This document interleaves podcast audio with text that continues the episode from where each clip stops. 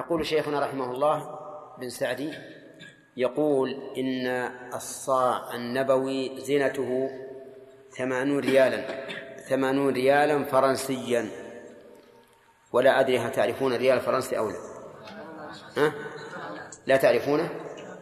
لعلنا إن شاء الله نأتي به في الدرس القادم. نريكم إياه. ولكننا لا نملككم إياه. نعم؟ نريكم إياه فقط. يقول شيخنا إن زينة الصاع النبوي ثمانون ريالا فرنسيا. وزينة الصاع القصيم مئة وأربعة أصواع قصدي مئة وأربعة أريال مئة وأربعة ريالات. فيكون الصاع القصيم زائد عن الصاع النبوي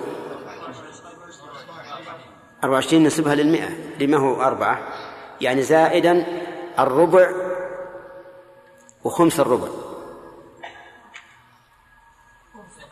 صح؟ زائدا الربع وخمس الربع. كم ربع الصاع النبوي؟ عشرون. زدها على ثمانين تكون مئة. كم ر... آه، الخمس؟ أربعة. من عشرين. إذا يكون زائدا الربع وخمس الربع. تمام؟ ويكون الصاع النبوي ناقصا عن الصاع القصيم الخمس وربع الخمس. صح؟ أي نعم. طيب. اذا يبين لهم النوع وهو من الطعام. يخرج من الطعام. الكم؟ كم؟ صاع. الج... قصدي الصفة. ها؟ طيب. لا من البر هذا النوع. الصفة يقول من الجيد. أخرجوا من الجيد فإنه أفضل. الردي كالمسوس والمبلول والمعفن هذا لا يجزي. ولكن المؤلف رحمه الله قال إنه يحثهم في خطبة العيد على الصدقة ويبين لهم ما يخرجون كما ونوعا وكيفا. ولكن نقول لمن بين هذا في خطبة العيد الصيف ضيعت اللبن. الصيف ضيعت اللبن. ليش؟ لأن الوقت مضى. الوقت مضى. من أدى صدقة الفطر بعد صلاة العيد فهي غير مقبولة. صدقة من الصدقات كما جاء في الحديث حديث ابن عباس في السنن. من أداها قبل الصلاة فهي زكاة مقبولة ومن أداها بعدها فهي صدقة من الصدقات. ولهذا ينبغي أن يكون تبين هذا في آخر خطبة جمعة من رمضان. آخر خطبة جمعة من رمضان في خطبة آخر جمعة في خطبة آخر جمعة من رمضان. هذا هو الوقت المناسب. أما في صلاة العيد فهو غير مناسب. قال ويرغبهم في الأضحى في الأضحية ويبين لهم حكمها. يرغبهم يعني يحثهم على الأضحية ويبين لهم فضلها وأجرها وثوابها ويبين لهم أيضا حكمها وأنها سنة مؤكدة أو واجبة على قول بعض العلماء. واختاره شيخ الإسلام ابن تيمية وهو مذهب أبو حنيفة أبي حنيفة رحمه الله أن الأضحية واجبة على القادر. طيب. تبيين الأضحية وحكمها في هذا المكان مناسب ولا غير مناسب؟ مناسب لأنه يمكن الناس أن يضحوا بعد هذا. وإن كان من المناسب أن تكون في خطبة الجمعة التي قبل عيد الأضحى وتكرر أيضا في خطبة العيد. طيب يبين لهم حكمها. قلت لكم هل هي واجبة أو سنة. وكذلك نوع ما يضحى به وهو ثلاثة الإبل والبقر والغنم. فإن ضحى بظبي ما يجزي لا يجزي. بفرس لا يجزي. لابد من البهيمة العام الثلاثة. يبين لهم أيضا مقدار السن فيما يضحى به. وهو أن تكون ثنية من الإبل والبقر والمعز أو جذع من الضأن. الجذع من الضأن ما تم له ستة أشهر والثني ما تم له سنة. فإن ضحى بثني من الضأن فقال جمهور العلماء إنها تجزي وقال أهل الظاهر إنها لا تجزي أهل الظاهر. قالوا لا تجزي لأن النبي صلى الله عليه وسلم قال لا تذبحوا إلا مسنة إلا أن تعصر عليكم فتذبحوا جذعة من الضأن. قال جذعة والثنية أكبر من الجذعة. فلا تجزي لماذا؟ اتباعا لظاهر اللفظ. نحن نقول لا تذبحوا إلا مسنة إلا أن تعسر عليكم فتذبحوا جذع هذا مستثنى من المسنة وإلا فالأصل إيش؟ المسنة والمسنة هي الثنية. لكن لا غرابة على الظاهرية رحمهم الله وعفى عنهم فإنهم يأتون بالغرائب والعجائب. وقد مر علينا أن الرجل إذا استأذن بنته البكر فسكتت فهو إذن. وإذا استأذن بنته البكر فقالت جزاك الله خيرا يا أبتي على هذا الرجل هذا الرجل هو الذي أطلبه ولا أريد سواه. لا يزوجها. لا يزوجها. ليش؟ لأنها تكلمت وإذن البكر صماته. إذا نقول أعد الكرة مرة ثانية وقل لها اسكتي نعم. إذا استأذن منها وسكتت زوجها. نعم. على كل حال يعني لو أنك ما نريد أن نبين ما يذهبون إليه من الشطحات العجيبة. يقول لا يبولن أحدكم في الماء الدائم الذي لا يجري ثم يغتسل فيه. لكن لك أن تبول في إناء ثم تصبه فيه. ثم اغتسل. ليش؟ ما بال فيه بال في الإناء. نعم. ولكن هل هناك فرق؟ أبد ليس هناك فرق. نعم؟ أي نعم. وكذلك العذرة ربما يرون أنها لا لا, تضر. على كل حال نحن نقول في, هذه المسألة إنه يبين لهم حكمها. هل يبين الوقت في خطبة الأضحى؟ الوقت من من بعد صلاة العيد إلى تمام أربعة أيام. يعني يوم العيد وثلاثة أيام بعده أيام التشريق. نعم. نعم.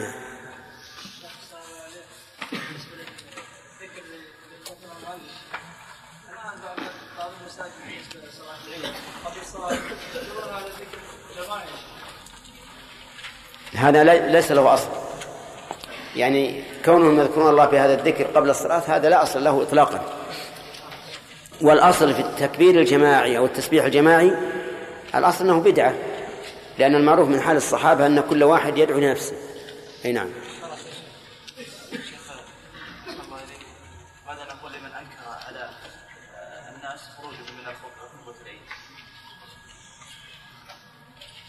نقول لا تنكر. الخطبة السنة والاستماع إليها أو البقاء لاستماعها سنة. ها؟ لا ما هي بواجب. عندك كلام المؤلف الذكر بينهما بينها والخطبتان سنة. نعم. يقول المؤلف يصلي ركعتين قبل ها؟ الرجوع على الصلاة. اي يعني في الترتيب يكون الرجوع بعد الصلاة صحيح لكن المسألة بسيطة. نعم.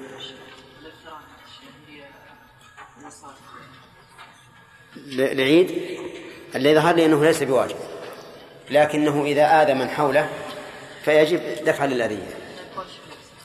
نعم.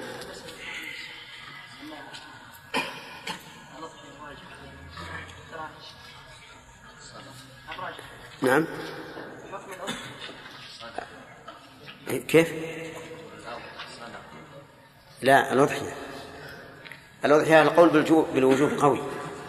وقد ذكرنا هذا في كتاب الأضحية والذكاة من شاء أن يرجع إليه فليرجع. خطب الرسول صلى الله عليه وسلم في رواية المعجم. نعم.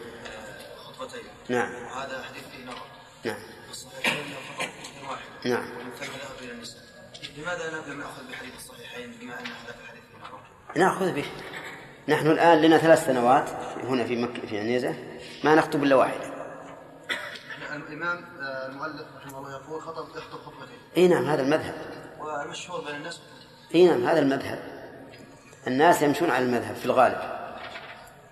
لكن في ناس من من الشباب وغير الشباب من العلماء من لا يخطب إلا واحدة. الآن. نعم. الناس يا شيخ ويسن أن يرجع من طريق آخر. ويصلي ويصليها خطأ. يصليها خطأ. يرجع أن يرجع. نعم. من طريق آخر ويصليها خطأ. يصليها فتح الياء. خطأ. قلت قلت إنها خطأ. ها. لأنك لقيت ويصليها. صارت صلاتها سنة كالرجوع من طريق آخر. لا يحمل قول المؤلف هذا على ما ذكره أنه يجوز أنه يخرجها بعد بعد العيد. بعد صلاة العيد لكن وقت تكون مكروهة وكذلك بعد بعد يوم العيد إذا انتهى يخرجها لكن يبين لهم المكروه؟ لا لا. يعني يكره إخراجها بعد يبين لهم ما يخرجون يبين لهم حكمها. ما ما ما يناسب ما يناسب ما يناسب وش الفائدة منه يخطب يوم العيد ويقول ترى يكره أنكم تخرجون بعد الصلاة.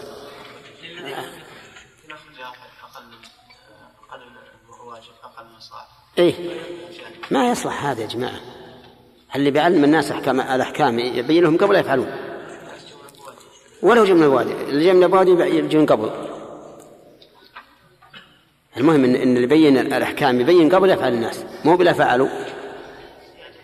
نعم. أنا أشير عليكم ترك الجدال والاحتمالات. لأن فتح باب الاحتمالات هذا يضيع الواحد. ما من مسألة إلا يمكن فيها احتمال عقلي. حتى النصوص الآن في اللي حرفوها لاجل الاحتمالات العقلية. أنتم الآن لو قال واحد يبين أحكام الفطرة يوم العيد إذا فات وقت الجواز لأن الصحيح إن دفع بعد يوم العيد حرام ولا تجزي.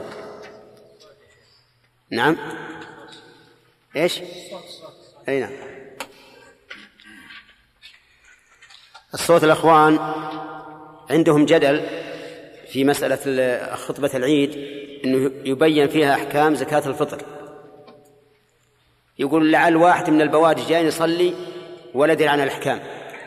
أو لعل واحد أخره ناس أو واحد ما أخرج إلا أقل من صاع ما يدري وش مقدار الصاع. فنقول الذي يريد أن يبين الأحكام للناس يبينه يبينها قبل أن يأتي الوقت لأجل أن يستعدوا.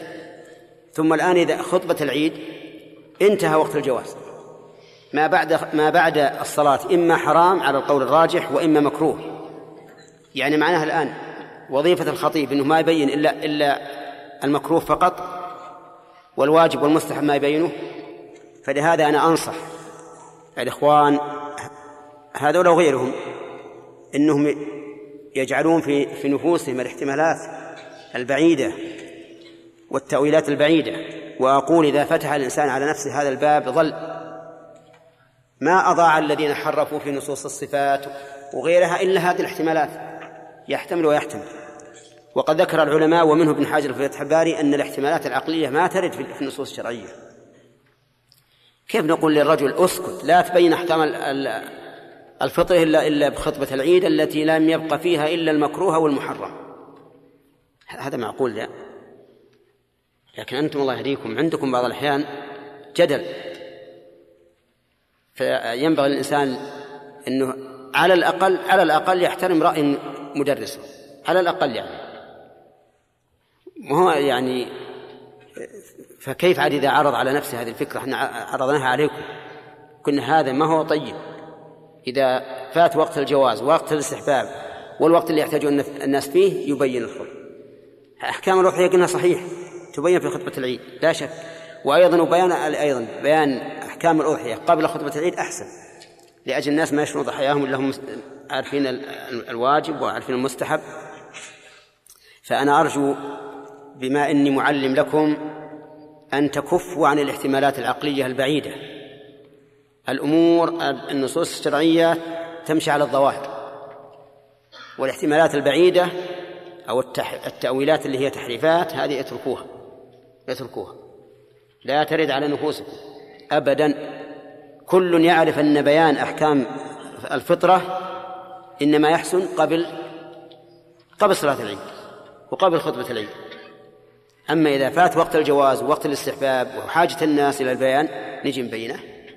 هذا ما هو صحيح. والإنسان ما هو معصوم. كل يخطئ. المؤلف يخطئ وغيره يخطئ وأنا أخطئ لكن هذا أعرضها على عقولكم. هل المناسب أني أخبر الناس بأحكام الفطرة يوم في خطبة العيد؟ أبدا مو مناسب. مو مناسب إطلاقا. نعم.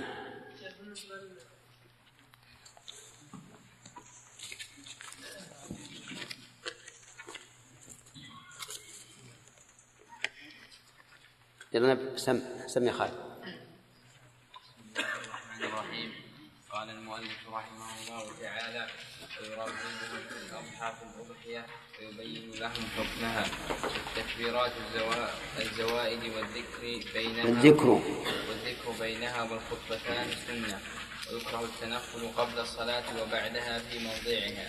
ويسن لمن فاتته أو بعضها قضاؤها على صفتها. ويسن التكبير المطلق في ليلتي العيدين وفي فطر آكل وفي كل عشر ذي الحجة.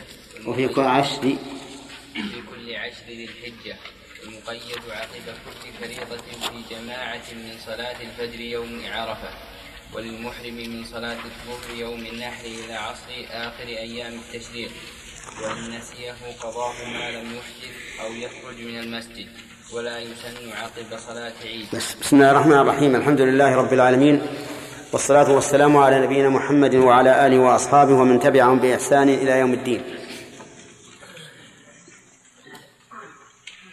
ما هي التكبيرات الزوائد في الركعة الأولى؟ سامي. كم عددها؟ سبع تكبيرات. وفي الثانية؟ خمس تكبيرات. هل تحسب تكبيرة الإحرام؟ إذا يكون في الأولى ثمان تكبيرات. تكبيرة الإحرام وسبع.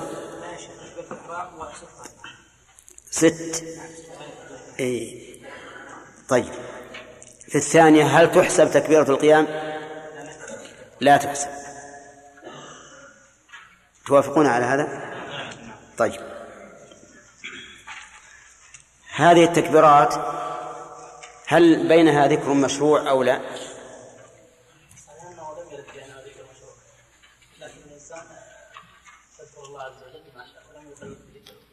يعني ليس فيها ذكر مقيد يعني يذكر الله بما شاء. طيب. وهل يمكن أن يكبر الإنسان نسقا بمعنى متابعة بدون ذكر؟ يمكن لأن الذكر ليس ليس بواجب. ما هي السنة في القراءة في العيدين؟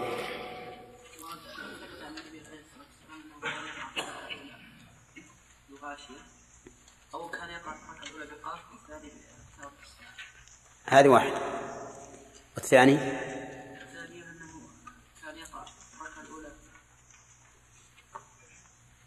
سبح. لا. في الركعة الأولى بسبح وفي الثاني بالغاشية نعم. طيب إذا كيف كيف يعمل؟ هل يجمع الإنسان بينهما؟ ينظر إلى الأنسب فإن كان يعني قد يرى الأنسب أن يطيل الصلاة ولا يكون فيه أذية للمأمومين فيطول وإن كان يرى أن في ذلك قد لكن السنة الآن السنة فيما ورد على وجوه متنوعة ما هي؟ يفعل هذا مرة وهذا مرة طيب إذا نقول السنة أن يقرأ مرة بهذا ومرة بهذا لكن ينبغي أن يراعي حالة الناس طيب يلا خالد بعد الصلاة ماذا يصنع؟ يشرع في الخطبة كم خطبة؟ نعم. نعم. كخطبة العيد. نحن الآن في العيد. خطبتي الجمعة. ويبدأها بالتكبير والخطبة الثانية أيضا يبدأها بالتكبير طيب كم التكبير في الأولى؟ في الثانية؟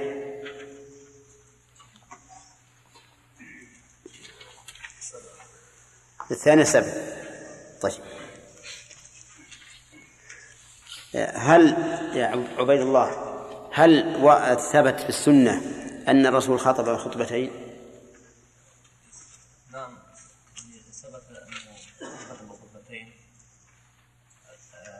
يعني إذا عددنا أو حسبنا أن الخطبة التي كانت يخطب النساء هذه خطبتين أما الصحيح أنه ثبت خطبة واحدة.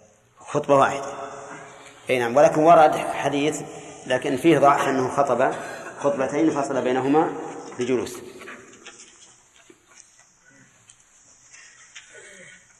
أظن يقول المؤلف أنه يبين لهم في الأضحى الأضحية ويبين لهم حكمها. يراقبهم في الأضحية ويبين لهم حكمها. يلا أشرف حكم الأضحية ولا يبين غير الحكم أيضا يبين غيره يبين الحكم انه يبين الحكم ويعني انها سنه مؤكده وكما قال بعض بعض العلماء أنها واجب. اختاروا شيخ الإسلام ومذهب أبي حنيفة. طيب. ويبين لهم ما- يخرجوه ما يخرجوه منها وهو الإبل والبقر والغنم. لا ما ما قال ما يخرجوا هذا. يعني أقصد ما ما يضحوا. إيش؟ ما يضحوا. يبينهم جنس الأضحية نعم. وهي؟ الإبل والبقر والغنم. الإبل والبقر والغنم. ثالثا آه، يبين لهم انها مسنه السن الذي تجد فيه. نعم. سنها رابعا.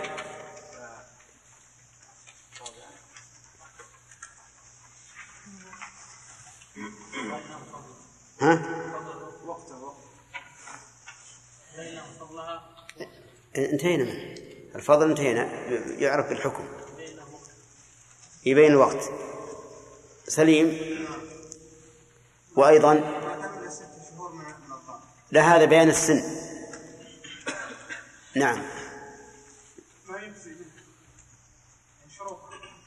شروطه. يا ذكرنا يمكن هذه تؤخذ من الس- من السن.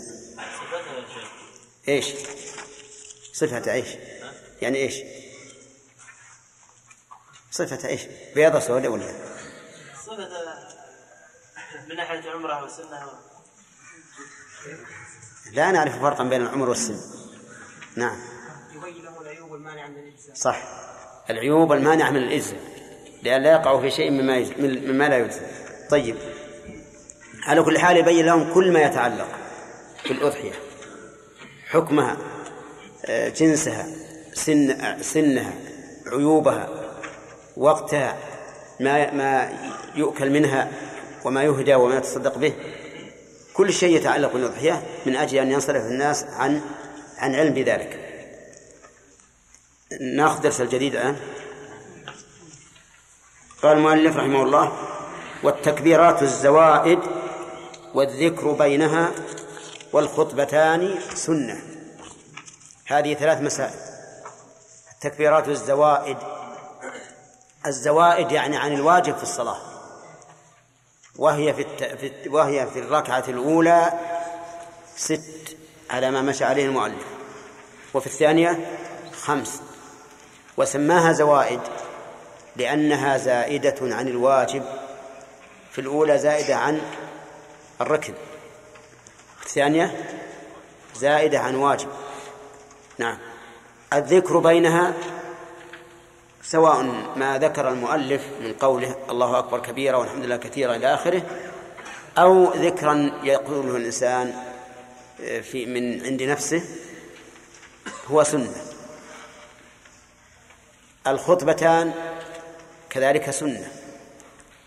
الخطبتان سنة مع أن الرسول صلى الله عليه وسلم واظب عليه على الخطبة بعد العيد. ومع هذا يقولون إنها سنة. واستدلوا لكونها سنة بأن النبي صلى الله عليه وسلم رخص لمن أراد أن يقوم ولا يحضر أن يقوم ولا يحضر. وقالوا إنها لو وجبت لوجب حضورها. هكذا قالوا. ولكن هذا التعليل عليل في الواقع. لأنه لا يلزم ألا أن ألا تجب إذا لم يجب الحضور. قد يكون النبي عليه الصلاة والسلام أذن للناس بالانصراف وهي واجبة عليه يذكر من بقي. ثم إن الغالب ولا سيما في عهد الرسول عليه الصلاة والسلام أن لا ينصرف أحد إلا من إلا من ضرورة.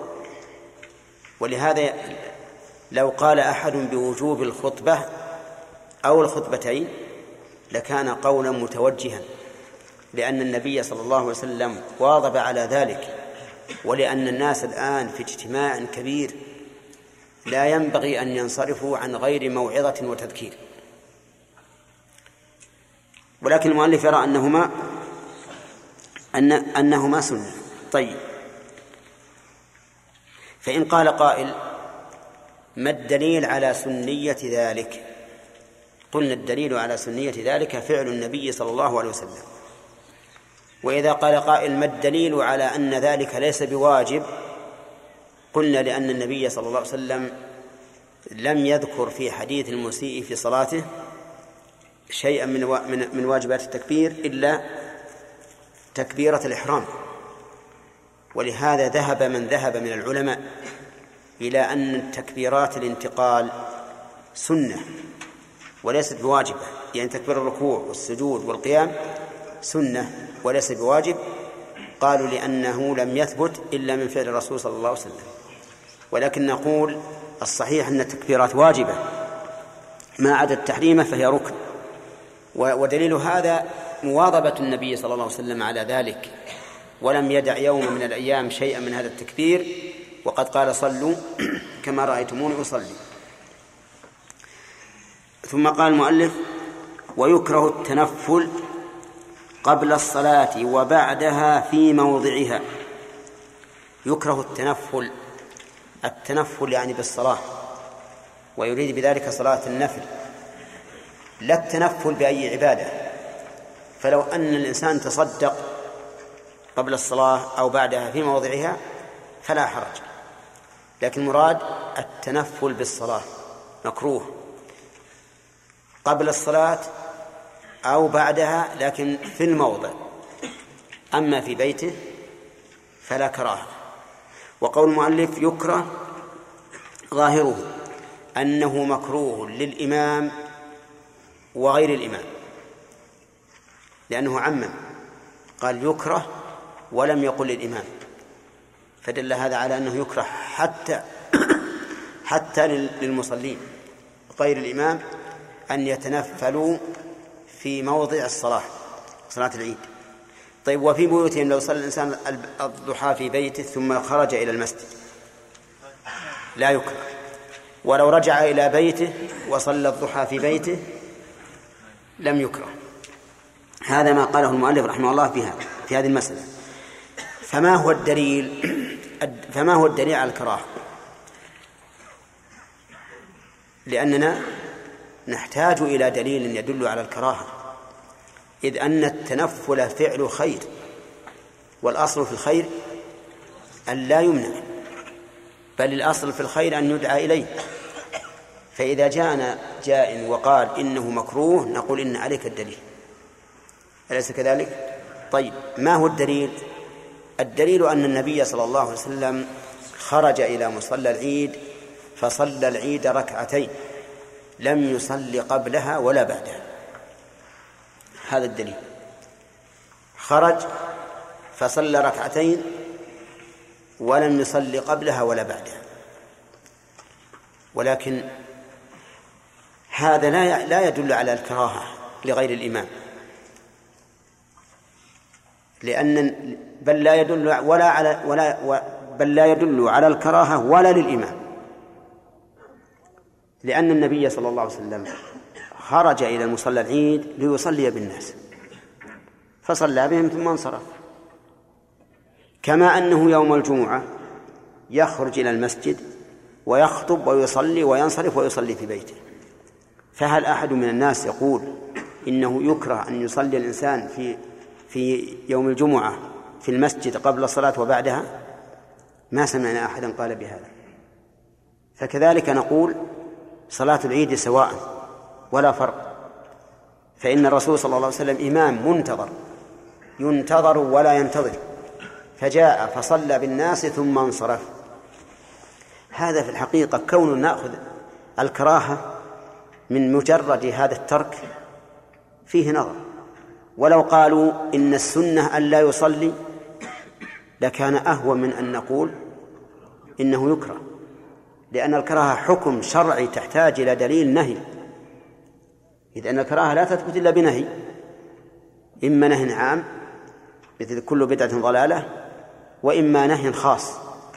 أما مجرد مجرد أن الرسول عليه الصلاة والسلام لم يصلي فهذا لا يقتضي الحكم بالكراهة.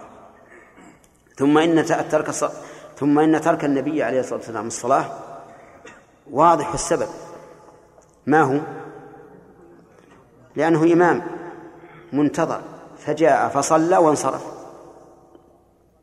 لكن المأموم الذي ينتظر الإمام نقول إذا أتيت لا تصلي يكره لك وننهاك عن هذا هذا فيه نظر.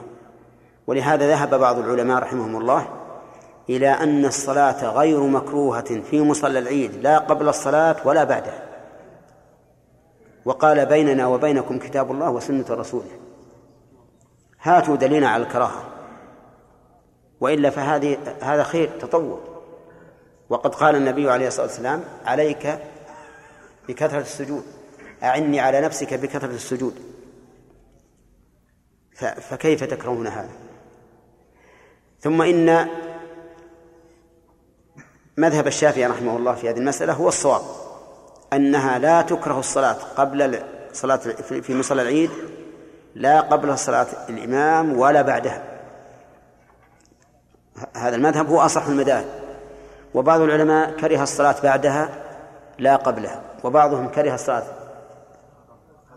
بعدها نعم. منهم من لم يكرهها مطلقا. ومنهم من كرهها قبل الصلاة لا بعدها. ومنهم من عكس. قال بعدها مكروه لأن المشروع أن ينصرف. وقبلها ليس بمكروه. ومنهم من فرق بين الإمام وغيره والصحيح أنه لا فرق بين الإمام وغيره ولا قبل الصلاة ولا بعدها ليس فيه كراهة. ونحن نقول ليس فيه كراهة لكن لسنا نقول إن, إن, إن, إن السنة أن تصلي. قد يقال أن السنة أن يبقى الإنسان يكبر الله قبل الصلاة أفضل إظهارا للتكبير والشعيرة. لكن كون نهاه هذا فيه نظر ظاهر. هذا بقطع النظر عن تحية المسجد.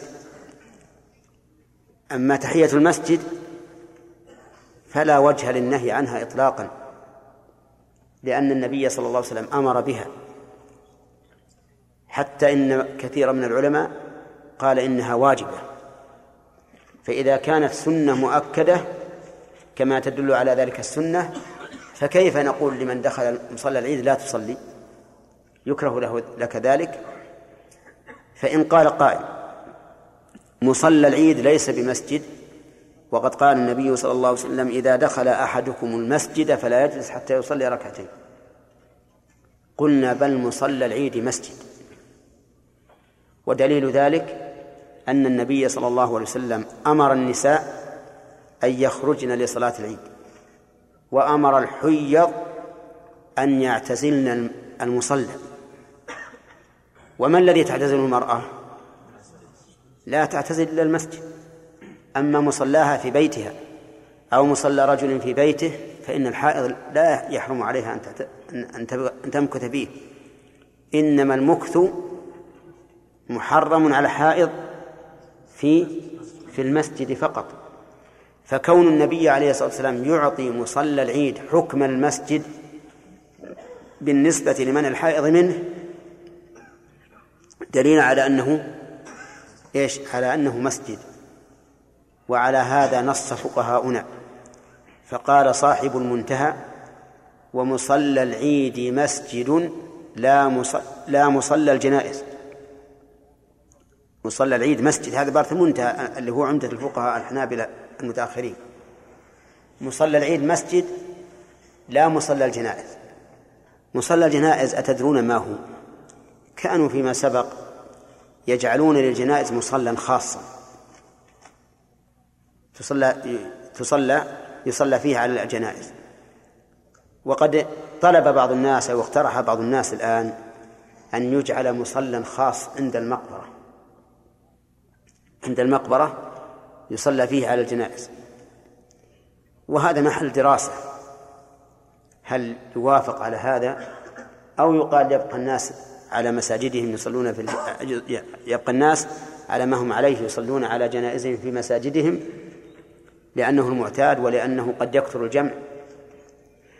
فلا يسعهم المصلى الذي يجعل عند عند المقبرة. على كل حال هذه مسألة خارجية. المهم أن مصلى العيد مسجد. له أحكام المساجد. وأنه إذا دخله الإنسان لا يجلس حتى يصلي ركعتين. وأنه لا نهي عنهما بلا إشكال. وأما أن يقوم بعدهما يتنفل فإن نقول لا بأس لو قمت تتنفل ما ننهاك. وكيف ننهاك ولم ولم ينهك الله ولا رسوله؟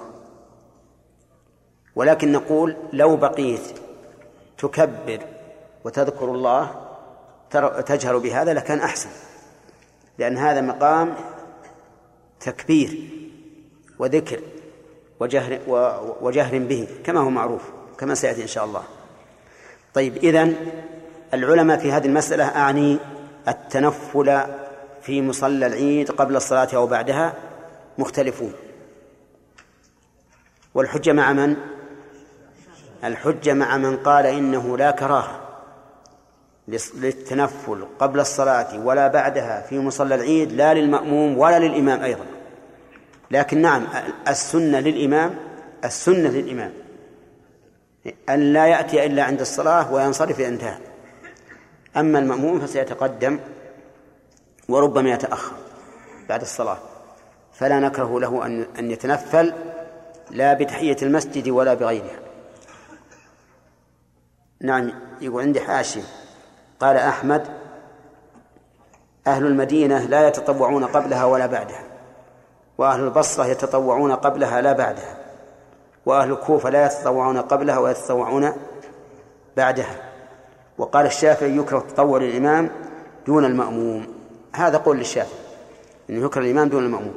والقول الثاني لا يكره مطلقا للشافعي لا قبلها ولا بعدها وهذا هو الصحيح لكن نقول السنة للإمام إيش؟ أن لا يتطوع قبلها ولا بعدها اقتداء برسول الله صلى الله عليه وسلم.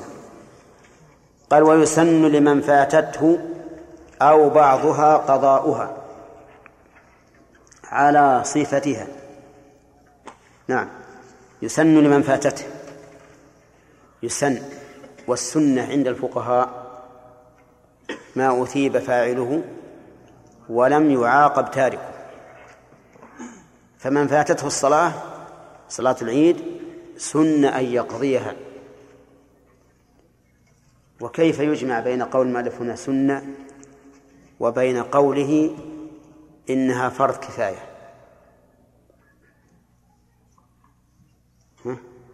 الجمع سهل. لأن فرض كفاية إذا قام به من يكفي سقط عن الباقي فلما صلى الإمام بالجماعة سقط الفرض. وبقي لغيرهم سنة. وبقي لغيرهم سنة. وقول المؤلف على صفتها. يعني بخطبة وتكبيرات زوائد أو يريد الصلاة نفسها. يريد الصلاة نفسها. إذا فاتتك تقضيها على تقضيها على صفتها. يسن أن تقضيها على صفتها. يعني تكبر في الأولى ستا بعد تكبيرة الإحرام وفي الثانية خمسا حسب ما يصلي الإمام هذا ما ذهب إليه المؤلف أن قضاءها سنة وأن الأفضل أن يكون على صفتها فلو ترك قضاءها هل عليه إثم؟ لا لو قضاها كراتب من الرواتب جائز ولا غير جائز؟ جائز لأن كونها على صفتها أفضل وليس بواجب. إذن عندنا دليل لصلاتها مع الإمام. أن الإنسان يصليها مع الإمام كما يصلي الإمام. هذا واضح. لكن هل عندنا دليل على أنه يسن أن يقضيها إذا فاتته؟ يقولون الدليل في هذا من نام عن صلاة ونسيها فليصليها إذا ذكرها. وقول الرسول ما أدركتم فصلوا وما فاتكم فأتموا. ولكن في هذا الاستدلال نظر لأن المراد بالحديثين إيش؟ الفريضة. أما هذه فصلاة مشروعة على وجه الاجتماع على وجه الاجتماع. فإذا فاتت فإنها لا تصلي إلا بدليل يدل على قضائها إذا فاتت. وليس وليس هناك دليل على على قضائها إذا فاتت. ولهذا ذهب شيخ الإسلام ابن تيمية رحمه الله إلى أنها لا تقضى إذا فاتت. وأن من فاتت فلا يسن له أن يقضيها. قال لأن ذلك لم يرد عن النبي صلى الله عليه وسلم ولأنها صلاة ذات اجتماع معين فلا تشرع إلا على هذا الوجه. فإن قال قائل أليست الجمعة ذات اجتماع على وجه معين ومع ذلك تقضى؟ فالجواب لا تقضى الجمعة لا تقضى. وإنما يصلى فرض الوقت وهو الظهر أما هي لا تقضى صلاة العيد نقول فات الاجتماع فلا تقضى لكن هل لهذا الوقت فرض؟ ليس له فرض ولا سنة أيضا. هي صلاة شرعت على هذا الوجه فإن أدركها الإنسان على هذا الوجه صلاها وإلا فلا. وبناء على هذا القول يتضح أن الذين في البيوت لا يصلونها. أن الذين في البيوت لا يصلونها ولهذا كانت السنة أن الرسول عليه الصلاة والسلام أمر الناس أن يخرجوا إليها وأمر النساء العوات وذوات الخدور وحتى الحجة يشهدن الخير ودعوة المسلمين ولم يقل ومن تخلف فليصلي في بيته. فهي صلاة شرعت على هذا الوجه.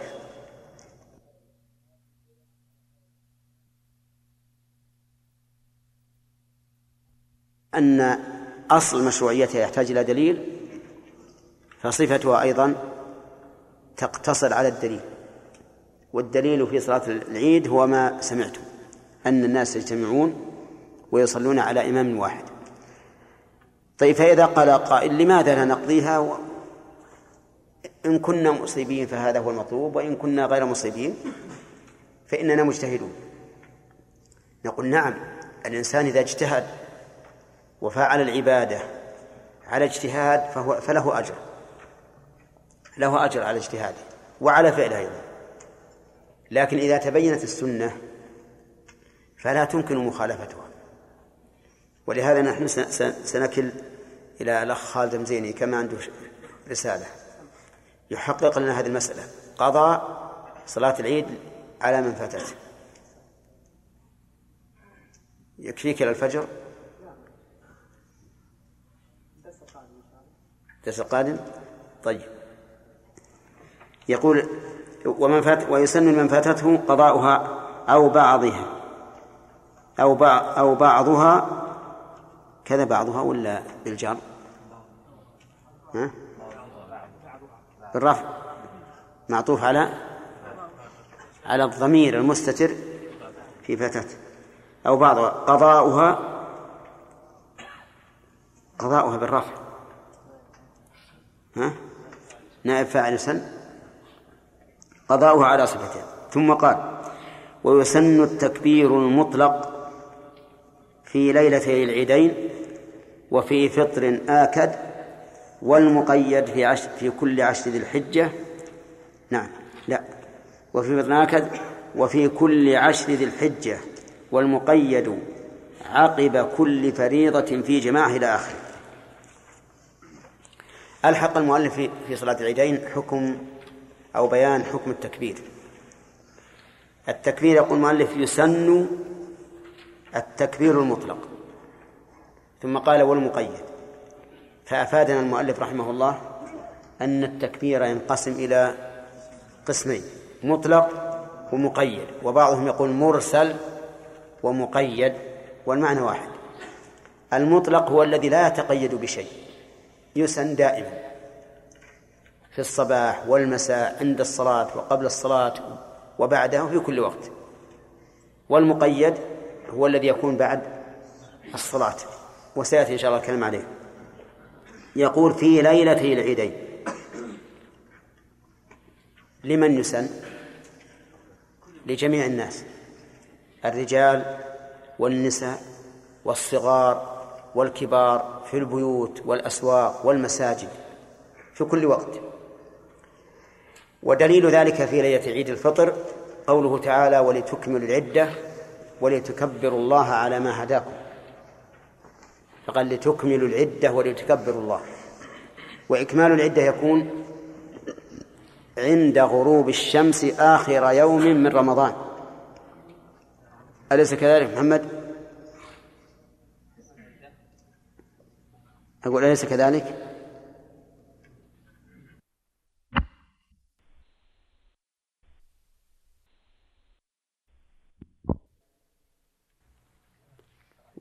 ها؟ لا ما هو كما أسألك أنت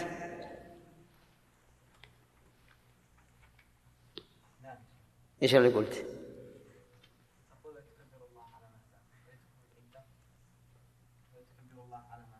أين؟ نعم. وال... آخر يوم منين؟ من شوال؟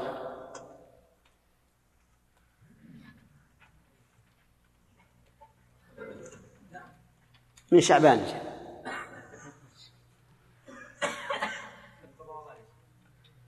آخر يوم منين؟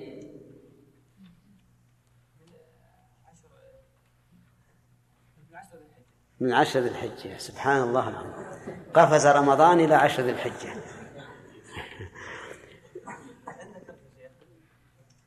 المهم انتبه لا تصح فهمتم الآن؟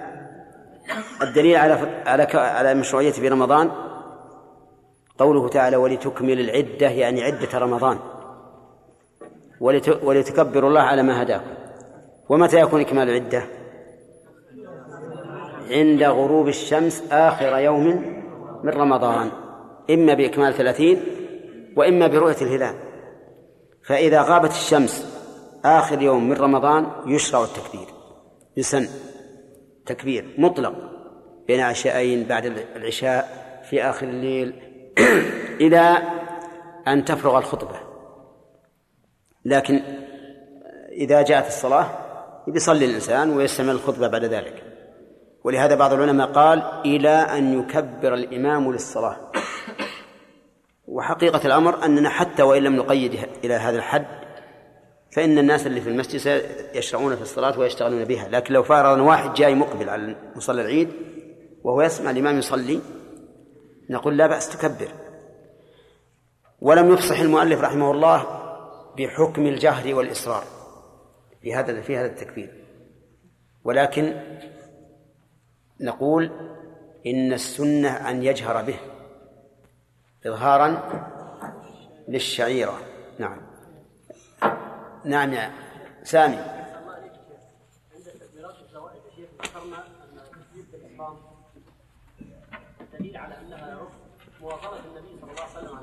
لا.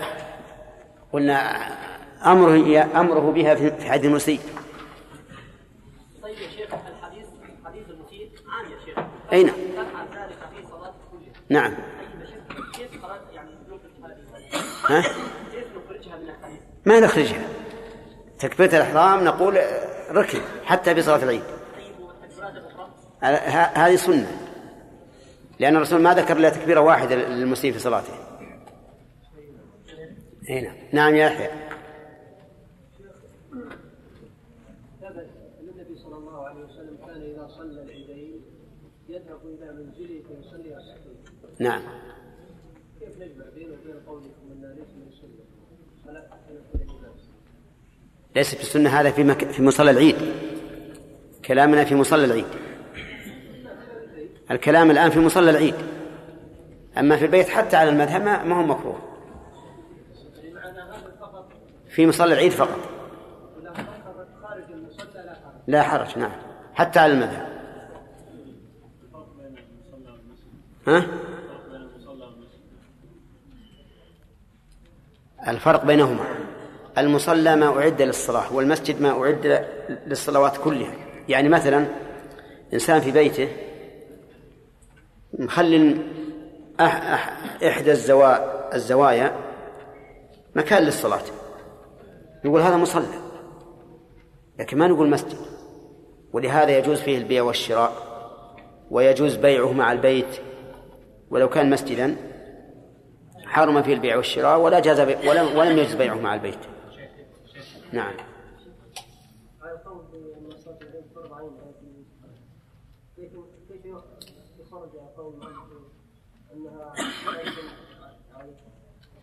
إيش؟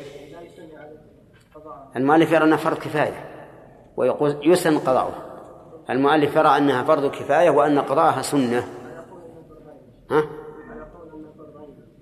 اللي يقولون فرض عين يقولون إنها فرض عين على هذا الوجه الذي ورد فقط. لا ما يجوز يقول بوجوب قضاء. هذا شيخ الإسلام ابن تيمية يرى إنها فرض عين ويقول لا تقضى لا وجوبا ولا استحبابا. نعم. مسجد المدرسة يا شيخ هل يعتبر مسجد لا لا مو مسجد. مصلى؟ مصلى نعم. يعني لا يجوز لا لا ما تلزم لكن لو صلى طيب ما ننهى. نعم لا يكون توجيه الإسلام أنها لا تفعل لأن الواجب الذي فات وقته أي واجب مؤقت لا ولهذا ما نقول واجب مؤقت. لو لم يعلم بالعيد إلا بعد الزوال صلاه من الغد لكن, لكن هي شرعت على هذه الصفة ولم تشرع ل- ل- ل- للأفراد من الناس. نعم.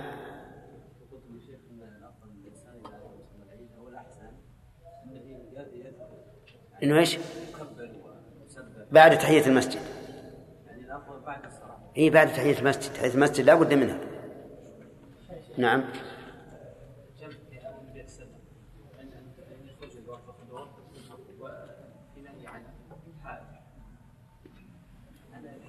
اي الحيض يخرج يخرج.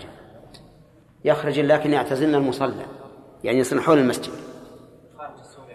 خارج السور إذا كان مسورا طيب الواحد اخذ بقول الشافعي رحمه الله يعني ان انه التنفل لا يكره وهو امام مثلا حتى يبين للناس انه أن هذا الفعل لا يكره فيأتي مثلا يتنفل يعني آه، على خلاف السنة. ثم أتى إنسان عادي وتنفل ليس يقومون عليه الناس. ما بالك قد يقومون وقد لا يقومون.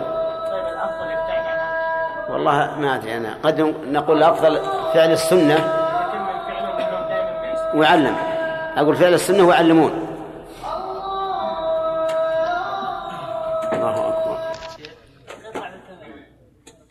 شوف ال...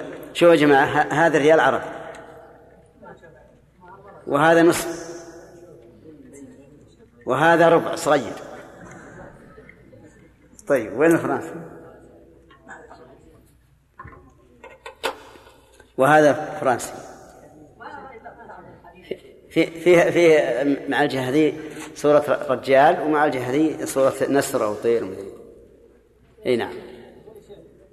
والظاهر إن هذا أكل عليه الزمان وشرب. لأنه تمولس. يا شيخ نعم. لا لا فضة هذه فضة كلها فضة. لا لا هذه حديد. وين راح الدفتر؟ إيه زين. هذا لا بس يصل صح نعم. كيف؟ إيش؟ وزن. إيه طيب. ال- النصاب من من هذه 56 من العربي يذكر من هذا أظنه أحد يقول 19 وأحد يقول 23 اي نعم. ها؟ والله ما أدري يعني بآلة فوتوغرافية ها؟ ما الصورة. لا بالمرسمة ما- مضبوط أنا خبر يعني مرة. يقول يعتبر تصوير هذا. لا ما يعتبر تصوير. لا أبدا تصوير على على على عادي. أي بحث. أي نعم اللي صححت نسيت. غادي إن شاء الله تعالى نجيبها الفجر.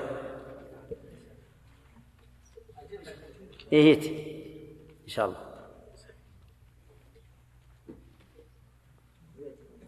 ها؟ لا يصل يصل يصل ها؟ بسم الله الرحمن الرحيم. الحمد لله رب العالمين. والصلاة والسلام على أشرف المرسلين. اللهم صل وسلم. نبينا محمد وعلى آله وصحبه أجمعين. أما بعد فهذا بحث اقتصرت فيه على نقل أقوال العلماء.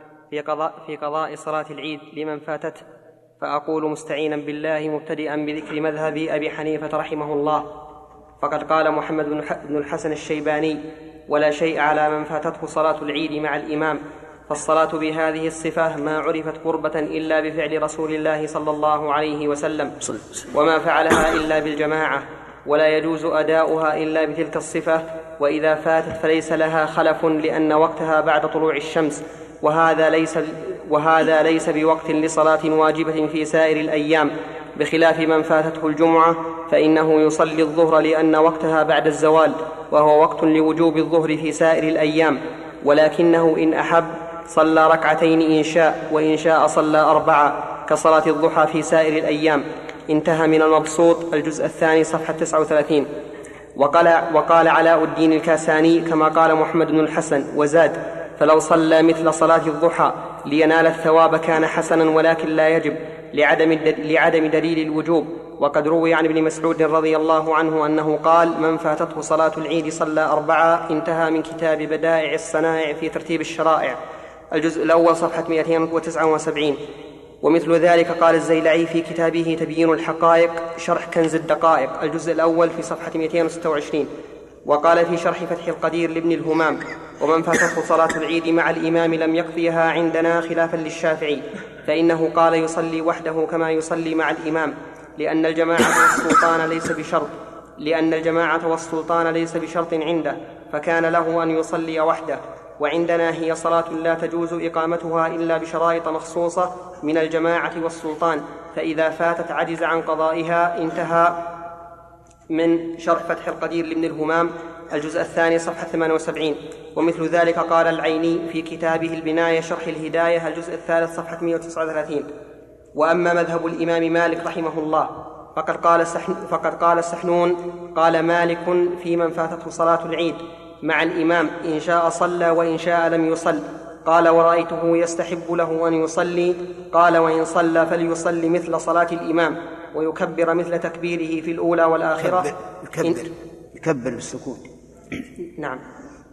وإن قال وإن صلى فليصلي, فليصلي مثل صلاة الإمام ويكبر مثل تكبيره في الأولى والآخرة.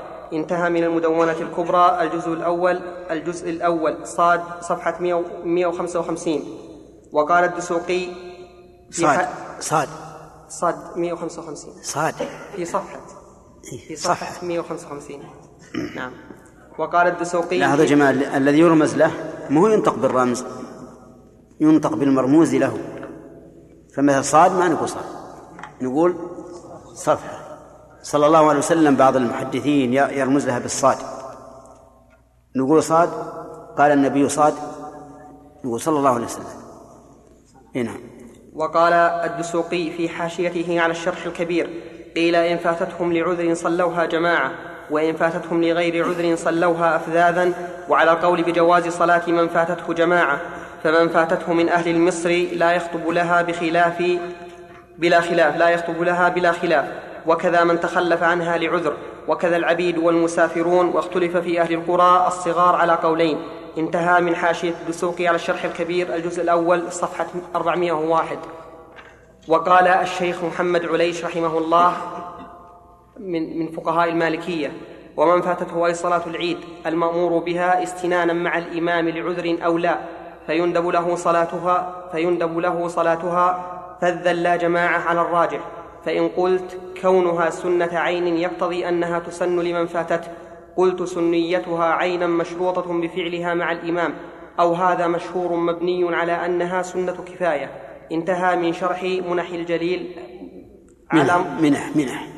انتهى من شرح منح الجليل على مختصر العلامة خليل الجزء الأول صفحة 280 وقال ابن رشد رحمه الله أي المالكي أبو الوليد واختلفوا في من تفوته صلاة العيد مع الإمام فقال قوم يصلي أربعا وبه قال أحمد والثوري وهو مروي عن ابن مسعود وقال وقال قوم بل يقضيها على صفة صلاة الإمام ركعتين يكبر فيهما نحو تكبيره ويجهر كجهره وبه قال الشافعي وأبو ثور وقال قوم بل ركعتين فقط. لا يجهر فيهما ولا يكبر تكبير العيد. وقال قوم إن صلى الإمام في المصلى صلى ركعتين وإن صلى في غير المصلى صلى أربع ركعات. وقال قوم لا قضاء عليه أصلا وهو قول مالك وأصحابه. وحكى ابن المنذر عنه مثل قول الشافعي فمن قال أربعا شبهها بصلاة الجمعة وهو تشبيه ضعيف. ومن قال ركعتين كما صلاها الإمام فمصيرا إلى أن الأصل هو أن القضاء يجب أن يكون على صفة الأداء. ومن منع القضاء فلأنه رأى أنها صلاة من شرطها الجماعة والإمام كالجمعة فلم يجب قضاؤها ركعتين ولا أربعة إذ ليست هي بدلا من شيء. وهذان القولان هما اللذان يتردد فيهما النظر. أعني قول الشافعي وقول مالك وقول مالك أما سائر الأقاويل في ذلك فضعيف لا معنى له لأن صلاة الجمعة بدل لأن صلاة الجمعة بدل, بدل من الظهر بدلا من الظهر وهذه ليست بدلا من شيء. فكيف تقاس إحداهما على الأخرى في القضاء وعلى الحقيقة؟ فليس من فاتته الجمعة فليس من فاتته الجمعة فصلاته للظهر قضاء بل هي أداء لأنه إذا فاته البدل وجبت عليه وجبت وجبت هي. والله الموفق والله الموفق للصواب. انتهى من بداية المجتهد ونهاية المقتصد لأبي الوليد بن رشد. أما مذهب الإمام الشافعي فقد قال الإمام الشافعي رحمه الله من فاتته صلاة العيد مع الإمام ووجد الإمام يخطب جلس فإذا فرغ الإمام صلى صلاة العيد في مكانه أو بيته أو طريقه كما يصليها الإمام بكمال التكبير والقراءة وإن ترك صلاة العيدين من فاتته أو تركها من لا تجب عليه الجمعة كرهت ذلك له. انتهى من كتاب الأم الجزء الأول صفحة 240 وقال النووي فرع في في مذاهب العلماء إذا فاتت صلاة العيد. وقد ذكرنا أن الصحيح من مذهبنا قضاؤها أبدا. وحكاه ابن المنذر عن مالك وأبي ثور. وحكى العبدري عن مالك وأبي حنيفة والمزني وداود أنها لا تقضى وإذ وإذا صلاها من فاتته مع الإمام في وقتها أو بعده صلاها ركعتين كصلاة الإمام وبه قال أبو ثور وهو رواية عن أحمد وعنه رواية يصليها أربعا بتسليمة وإن شاء بتسليمتين وبه جزم الخرقي والثالثة مخير بين ركعتين وأربع وهو مذهب الثوري وقال ابن مسعود يصليها أربعا وقال الأوزاعي ركعتين بلا جهر ولا تكبيرات زوائد وقال إسحاق إن صلاها في المصلى فكصلاة الإمام وإلا أربعة انتهى من المجموع الجزء الخامس صفحة تسعة وعشرين صفحة صفحة تسعة وعشرين. وقد بوب البخاري رحمه الله بابا في الصحيح فقال باب إذا فات باب إذا فات إذا فاته العيد يصلي ركعتين وكذلك النساء ومن كان في البيوت والقرى. لقول النبي صلى الله عليه وسلم هذا عيدنا أهل الإسلام. وأمر أنس بن مالك مولاه مولاهم ابن أبي عتبة بالزاوية فجمع أهله وبنيه وصلى كصلاة أهل المصر وتكبيرهم. وقال عكرمة أهل السواد يجتمعون في العيد يصلون ركعتين كما يصنع الإمام. وقال عطاء إذا فاته العيد صلى ركعتين. ثم ذكر حديثين. ثم قال في الشرح قوله باب باب إذا باب إذا فاته العيد. أي مع الإمام يصلي ركعتين. في هذه الترجمة حكمان. مشروعية استدراك صلاة العيد إذا فاتت مع الجماعة سواء كانت بالاضطرار أو بالاختيار وكونها تقضى ركعتين كأصلها. وخالف في الأول جماعة منهم المزني فقال لا تقضى. وفي الثاني الثوري وأحمد قال إن صلاها وحده صلى أربعا ولهما في ذلك سلف. قال ابن مسعود رضي الله عنه من فاته العيد مع الإمام فليصلي أربعا أخرجه سعيد بن منصور بإسناد صحيح. وقال إسحاق إن صلاها في الجماعة فركعتين وإلا فأربعة. قال قال الزين بن المنير كأنهم قاسوها على الجمعة. لكن الفرق ظاهر لأن من فاتته الجمعة يعود لفرضه يعود لفرضه من الظهر بخلاف العيد. انتهى. وقال أبو حنيفة يتخير بين القضاء والترك وبين الثنتين والأربع. وأورد البخاري في هذا حديث عائشة رضي, رضي الله عنها في قصة الجاريتين المغنيتين وأشكلت مطابقته للترجمة على جماعة وأجاب ابن المنير بأن ذلك يؤخذ من قوله صلى الله عليه وسلم إنها أيام العيد فأضاف نسبة العيد إلى اليوم فيستوي في إقامتها الفذ والجماعة والنساء والرجال. قال ابن رشيد وتتمته أي, وتتمته أن يقال إنها أيام عيد أي لأهل الإسلام بدليل قوله في الحديث الآخر عيدنا أهل الإسلام. ولهذا ذكره البخاري في صدر الباب وأهل, الإس وأهل الإسلام شامل لجميعهم أفرادا وجمعا. وهذا يستفاد منه الحكم الثاني وهذا يستفاد منه يستفاد منه الحكم الثاني لا مش وهذا يستفاد منه الحكم الثاني لا مشروعية القضاء. الحكم وهذا يستفاد منه الحكم الثاني لا مشروعية القضاء. قال والذي يظهر لي أنه أخذ مشروعية القضاء من قوله فإنها أيام عيد أي أيام منى فلما سماها أيام عيد كانت محلا لأداء هذه الصلاة لأنها شرعت ليوم العيد. فيستفاد من ذلك أنها تقع أداء وأن لوقت الأداء آخرا وهو آخر أيام منى, قال ووجدت بخط أبي القاسم نعم. ثم قال قول وقوله ومن كان في البيوت والقرى يشير إلى مخالفة ما روي عن علي لا جمعة, لا جمعة ولا تشريق إلا في مصر جامع. وقد تقدم في باب فضل العمل في أيام التشريق عن الزهري ليس على المسافر صلاة عيد ووجه مخالفته كون عموم الحديث المذكور يخالف ذلك. قوله لقول النبي صلى الله عليه وسلم هذا عيدنا أهل الإسلام. هذا الحديث لم أره هكذا وإنما أوله في حديث عائشة في قصة المغنيتين. وقد تقدم في, في ثالث الترجمة من كتاب العيدين بلفظ إن, إن, إن لكل قوم عيدا وهذا إن لكل قوم عيدا وهذا, وهذا عيدنا. وأما باقيه فلعله مأخوذ من حديث عقبة ابن عامر مرفوعا أيام أيام منى عيدنا أهل الإسلام وهو في السنن. آه، قوله بالزاوية بالزاي موضع على فرسخين من البصرة كان به لأنس قصر وأرض وكان يقيم هناك كثيرا. وكانت بالزاوية وقعة عظيمة بين الحجاج وابن الأشعث وهذا الأثر وصله ابن أبي شيبة عن ابن, أبي عن ابن, علي عن ابن علية عن يونس عن ابن, عن ابن علية عن يونس هو ابن عبيد. حدثني بعض آل أنس أن أنس أن أنسا كان ربما جمع أهله وحشمه يوم العيد فيصلي بهم عبد الله ابن أبي عتبة مولاه ركعتين. والمراد بالبعض المذكور عبد الله بن أبي بكر بن أنس. روى البيهقي من طريقه قال كان أنس إذا فاته العيد مع الإمام جمع أهله فصلى بهم مثل صلاة الإمام في العيد. قوله وقال عكرمة وصله ابن أبي شيبة من طريق قتادة عنه.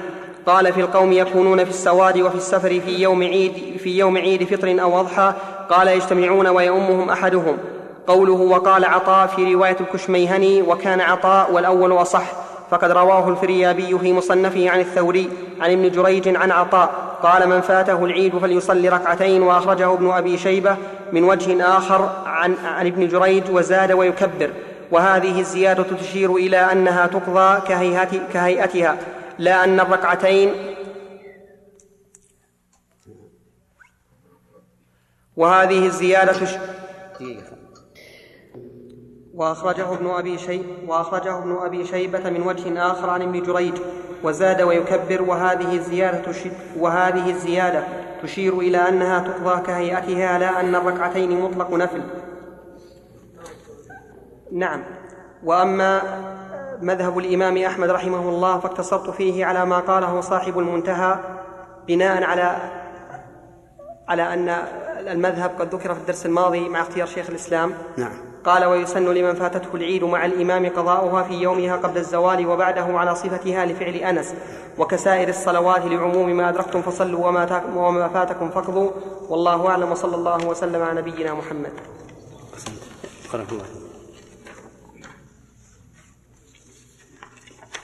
بسم الله الرحمن الرحيم.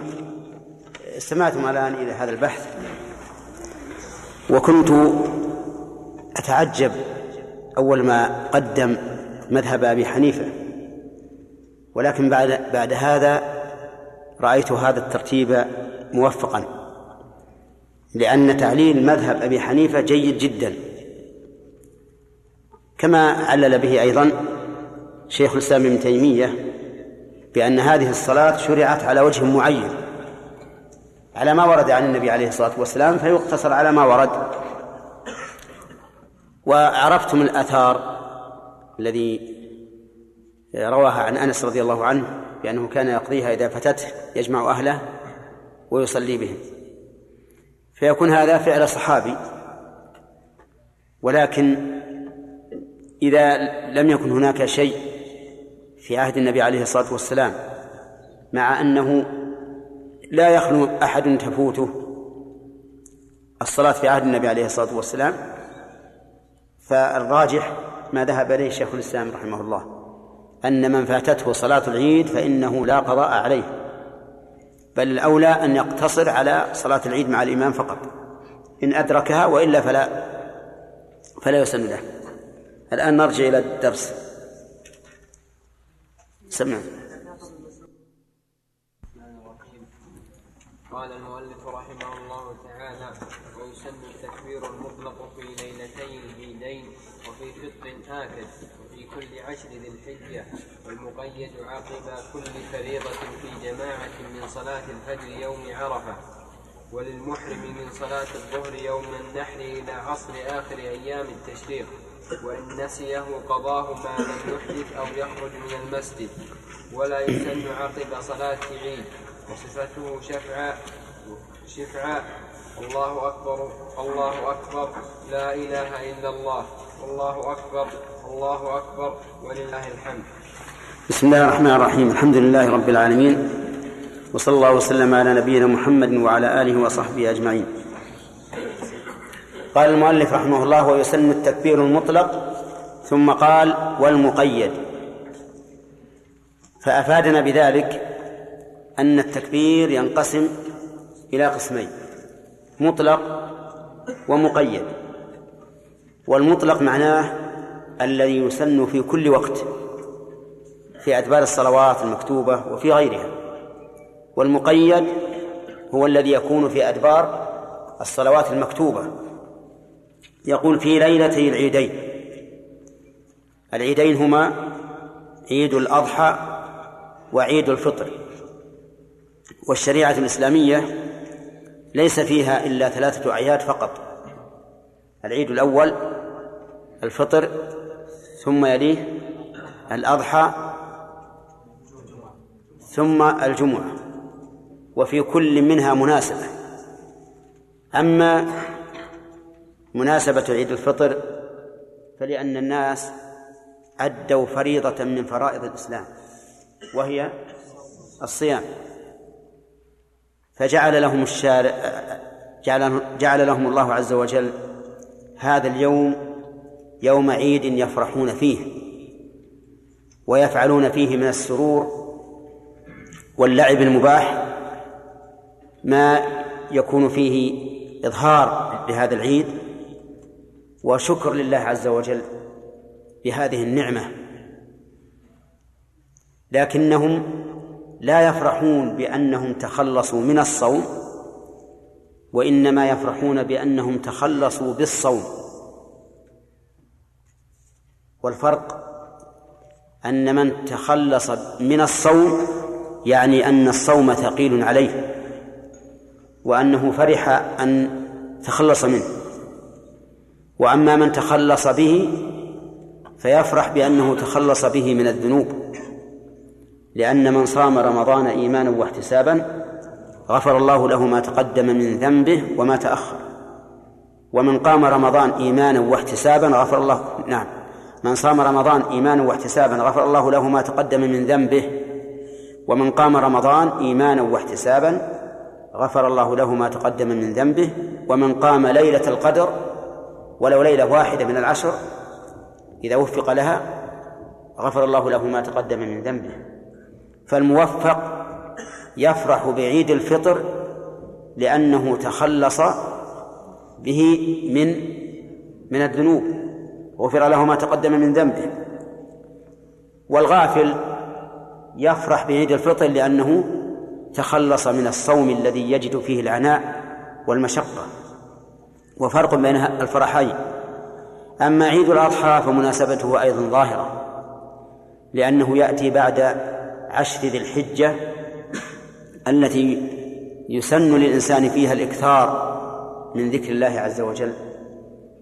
فإن النبي صلى الله عليه وسلم قال ما من أيام العمل الصالح فيهن أحب إلى الله من هذه الأيام العشر قالوا ولا الجهاد في سبيل الله؟ قال ولا الجهاد في سبيل الله إلا رجل خرج بنفسه وماله ولم يرجع من ذلك بشيء فبعد هذه العشر الأوائل من شهر ذي الحجة التي العمل الصالح فيها بهذه المثابة شرع الله عز وجل لعباده هذا العيد. كما أنه بالنسبة للحجاج مناسبته ظاهرة لأن الواقفين بعرفة يطلع الله عليهم ويشهد ملائكته بأنهم يرجعون مغفورا لهم فيتخلصون من الذنوب. فكان يوم العيد الذي يلي يوم عرفة كيوم العيد في الفطر الذي يلي رمضان. ففيه نوع من الشكر لله عز وجل على هذه النعمة. أما يوم الجمعة فمناسبته ظاهرة أيضا لأن هذا اليوم فيه المبدأ وفيه المعاد. ففيه خلق آدم وفيه أخرج من الجنة ونزل إلى الأرض لتعمر, لتعمر الأرض ببنيه. وفيه أيضا تقوم الساعة فهو يوم عظيم. فيه المبدأ والمعاد ولهذا صار يوم عيد للأسبوع. ما عدا ذلك فليس في الشريعة الإسلامية من أعياد. حتى ما يفعله بعض الناس بعض المسلمين اليوم من عيد لغزوة بدر في سبعة عشر من رمضان وما يفعله بعض المسلمين من عيد لميلاد الرسول صلى الله عليه وسلم وما يفعله بعض المسلمين من عيد للمعراج ليلة السبع وعشرين من رجب. كل هذا لا أصل له. كل هذا ليس له أصل. بل بعضه ليس له أصل حتى من الناحية التاريخية. فإن المعراج ليس في سبع وعشرين من رجب. بل إنه في ربيع الأول قبل الهجرة بنحو سنة و أو سنتين أو ثلاث حسب الخلاف بين العلماء. والميلاد أيضا ليس في في اليوم الثاني عشر من ربيع الأول بل حقق الفلكيون المتأخرون بأنه يوم التاسع من ربيع الأول. أما أما بدر فالمشهور عند عند المؤرخين أنها في سبعة عشر من رمضان ولكن مع ذلك لا يهمنا أن أن يصح التاريخ أو لا يصح الذي يهمنا هل كان النبي صلى الله عليه وسلم وأصحابه يتخذون مثل هذه الأيام أعيادا؟ الجواب لا. إذن إذا اتخذناها نحن أعيادا فإن مضمون ذلك أحد أمرين إما أن يكون النبي صلى الله عليه وسلم وأصحابه جاهلين بما لهذه الأيام من فضل وإما أن يكونوا عالمين ولكنهم لم يظهروا فضلها وكتموه عن الناس. وكلا الأمرين شر. يعني لو اتهمنا النبي عليه الصلاة والسلام وأصحابه بأنهم لم يعلموا فضل هذه الأيام لوصفناهم بالجهل. وكان هؤلاء المتأخرون أعلم منهم بما جعل الله تعالى لهذه المناسبات من الفضل. وإن قلنا إنهم يعلمون ولكنهم لم يفعلوا ذلك كتمانا للحق وتلبيسا على الناس لكن هذا أيضا إيش؟ شرا عظيما. كيف يكون الرسول عليه الصلاة والسلام يعلم أن لهذه المناسبات أعيادا ثم لا يشرعها للأمة؟ والله تعالى قد قال له يا أيها الرسول بلغ ما أنزل إليك من ربك وإن لم تفعل فما بلغت رسالته. فإذا كانت هذه المناسبات العظيمة ليس لها أعياد لا ولادة النبي عليه الصلاة والسلام ولا غزوة بدر ولا المعراج ولا غيرها فما دونها من باب أولى ألا يكون لها أعياد. ويكفينا يكفينا في هذا هدي النبي صلى الله عليه وسلم فإن هدي النبي صلى الله عليه وسلم خير الهدي. كما كان عليه الصلاة والسلام يعلنه في كل خطبة جمعة. يقول خير الهدي هدي محمد صلى الله عليه وسلم. طيب إذن التكبير المطلق يسن ليلة العيدين. فمن من متى يدخل الليل؟ من غروب الشمس إلى أن ينتهي الإمام من الصلاة. وسيأتي إن شاء الله بيان هل هو إلى أن ينتهي من الصلاة أو إلى أن يحضر أو إلى أن تنتهي الخطبة على خلاف بين العلماء والأمر في هذا سهل. يقول وفي وفي فطر آكد يعني التكبير في عيد الفطر آكد من التكبير في عيد الأضحى. لماذا؟ لأن الله نص عليه في القرآن. فقال ولتكملوا العدة. يعني عدة رمضان. ولتكبروا الله على ما هداكم ولعلكم تشكرون. ف وشيء نص عليه القرآن بعينه يكون آكد مما جاء على سبيل العموم. أما عيد الأضحى فإنه داخل في عموم العمل الصالح الذي قال فيه النبي عليه الصلاة والسلام إن العمل الصالح في هذه الأيام أحب إلى الله من أي عمل من أي وقت آخر. وهو داخل في قوله تعالى ولكل أمة جعلنا منسكا ليذكروا اسم الله في أيام معلومات. على ما رزقهم من بهيمة الأنعام. فالفطر التكبير فيه آكل ثم قال وفي كل عشر ذي الحجة يعني ويسن التكبير المطلق في عشر كل ذي الحجة. تبتدئ من دخول شهر ذي الحجة إلى آخر اليوم التاسع. وسميت عشرا وهي تسع من باب التغليب.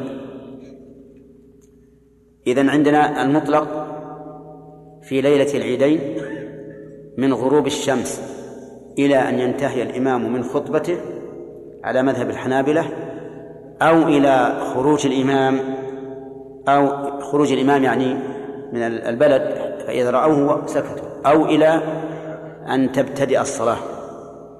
أو إلى أن تنتهي الصلاة. وقلت لكم إن الخلاف في هذا أمره سهل. ومعلوم أن الإمام إذا حضر إذا حضر الإمام سوف يشرع في الصلاة وينقطع كل شيء. إذا انتهى من الصلاة سوف يشرع في الخطبة.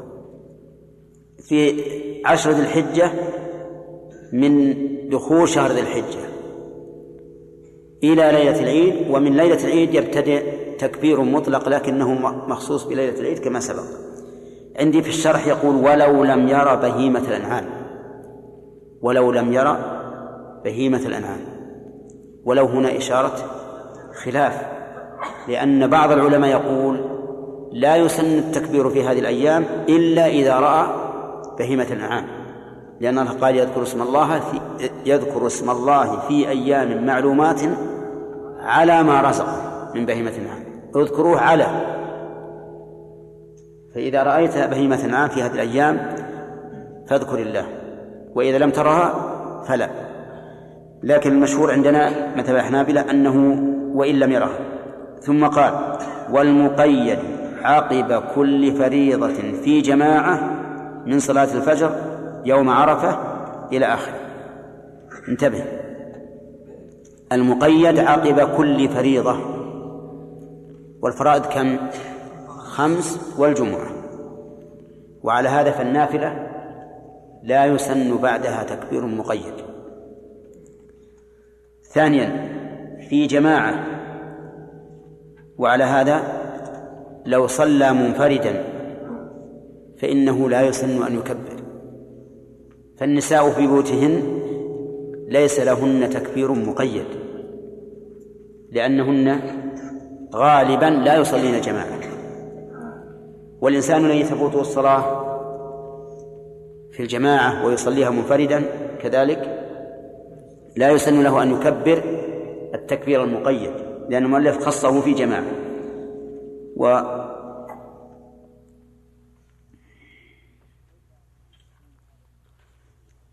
كيف يكون هذا المقيد؟ هل هو قبل الاستغفار؟ قبل اللهم أنت السلام ومنك السلام؟ أو بعدهما. قال بعض العلماء قبل الاستغفار وقبل اللهم أنت السلام ومنك السلام. فإذا سلم الإمام انصرف حالا وكبر رافعا صوته. ثم يكبر ثلاثا حسب ما سيذكر المؤلف. ثم يستغفر ويقول اللهم أنت السلام ومنك السلام. والصحيح أن الاستغفار واللهم أنت السلام مقدم. لأن الاستغفار واللهم أنت السلام ألصق بالصلاة من التكبير. فإن الاستغفار يسن عقيب الصلاة مباشرة لأن المصلي لا يتأكد أنه أتقن الصلاة بل لا بد من لا بد من خلل ولا سيما في عصرنا هذا. الإنسان لا يأتيه الشيطان إلا إلا إذا كبر إذا كبر للصلاة أتاه الشيطان وذكر لي بعض الإخوة أنهم كانوا في سفر راجعين من الحج. فصلى الإمام صلى الإمام بهم صلاة المغرب ثلاثا.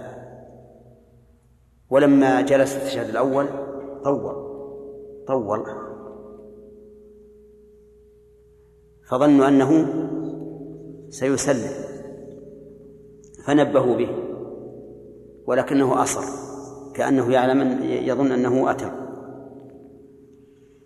فنبه به أحدهم. لما شاف أصر نبه بشدة فقام الإمام. وانتهت الصلاة. ثم أتى بالرجل الذي أصر على أنه سهى قال له تعال وش اللي وش اللي يدريك؟ وليش أصريت؟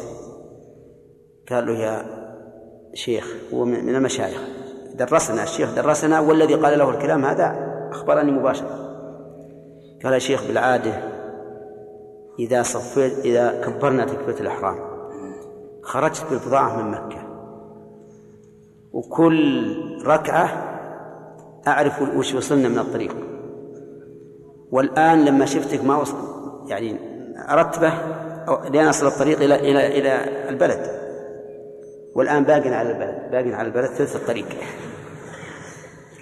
يقول إنه ضربه قال له العذر أقبح من الفعل. على كل حال أقول إن الشيطان أعاذنا الله وإياكم منه. إذا دخل الإنسان في الصلاه فتح عليه كل باب وسواس. والعجيب إنه من حين ما ينتهي من الصلاه تطير عنه هذه الهواجيس مرة. ولكن هل لهذا الداعي من دواء؟ الجواب نعم. فقد شكي إلى النبي صلى الله عليه وسلم هذا الداء بعينه. فقال للذي اشتكى ذاك شيطان يقال له خنزب. فإذا أحسست به فادخل عن يسارك ثلاث مرات وقل أعوذ بالله من الشيطان الرجيم. ثلاث مرات. فيذهب الله ذلك عنه. ففعل فأذهب الله ذلك عنه. الله أكبر. آله وصحبه أجمعين. ما تقول في رجل؟ ما تقول في رجل قرأ في صلاة العيد بعد الفاتحة؟ قل يا أيها الكافرون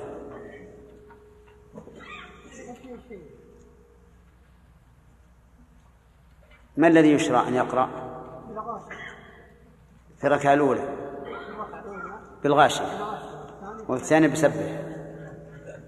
بسبح سبح بالغاشية أيها نعم بالركعة الأولى نعم. الركعة الثانية بالغاشية طيب لكن قرأ قل يا الكافرون وقل هو الله أحد. هل يجوز أو لا يجوز؟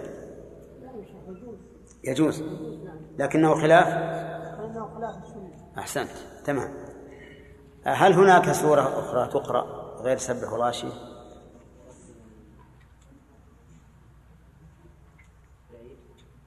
في العيد. ما تذكر.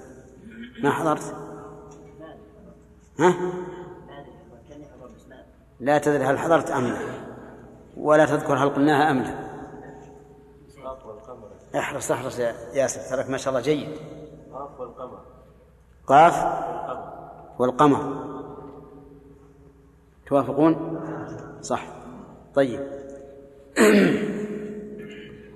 لو كبر في الأولى خمسا بعد تكبيرة الإحرام يجوز؟ يجوز. خلاف السنة. لكن بعض العلماء قال كبر خمس.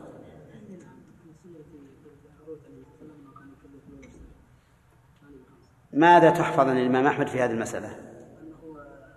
رحمه الله يحترم كلام السلف طيب هذا هو المقصود. يلا عبد الله العامر. ما تقول في رجل دخل بيته بعد صلاة العيد وصلى المذهب نصر وعلى غير المذهب. لا ترى ما معناه فاتته أدرك الصلاة مع الإمام. صلى العيد. لكن رجع إلى بلد إلى بيته فصلى ركعتين.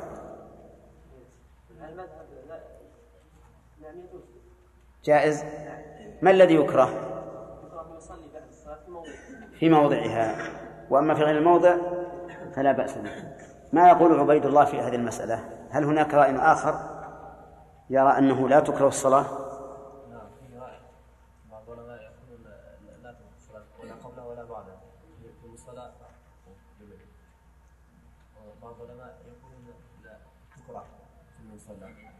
قبل الصلاة. لا بعدها إيه، لا إيش؟ بعض العلماء يقول تكره قبل الصلاة لا بعدها وبعضهم يقول بعدها لا قبلها وبعضهم يقول لا تكره لا قبلها ولا بعدها. وبعضهم يقول تكره قبلها وبعدها. كذا؟ طيب. ما حجة القائلين بالكراهة؟ الكراهة لأنه قال النبي صلى الله عليه وسلم لم يفعل ذلك. لم يفعل ذلك. وهل هذا الاستدلال بهذا وهل الاستدلال بهذا الحديث وجيه؟ كيف ذلك؟ لأن النبي صلى الله عليه وسلم إنما خرج يصلي بالناس فصلى بهم نعم. فنقول هذا عمل خير فما الدليل على أنه يعني ترك الرسول لذلك عليه الصلاة والسلام لا يدل على أنه أنه مكروه.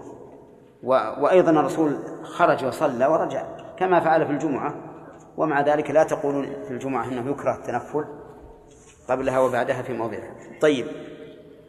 لو حضر إلى مصلى العيد يا سلام على القول بأنه لا يكره التنفل قبل الصلاة ولا بعدها هل يسن له أن يصلي تحية المسجد؟ الدليل.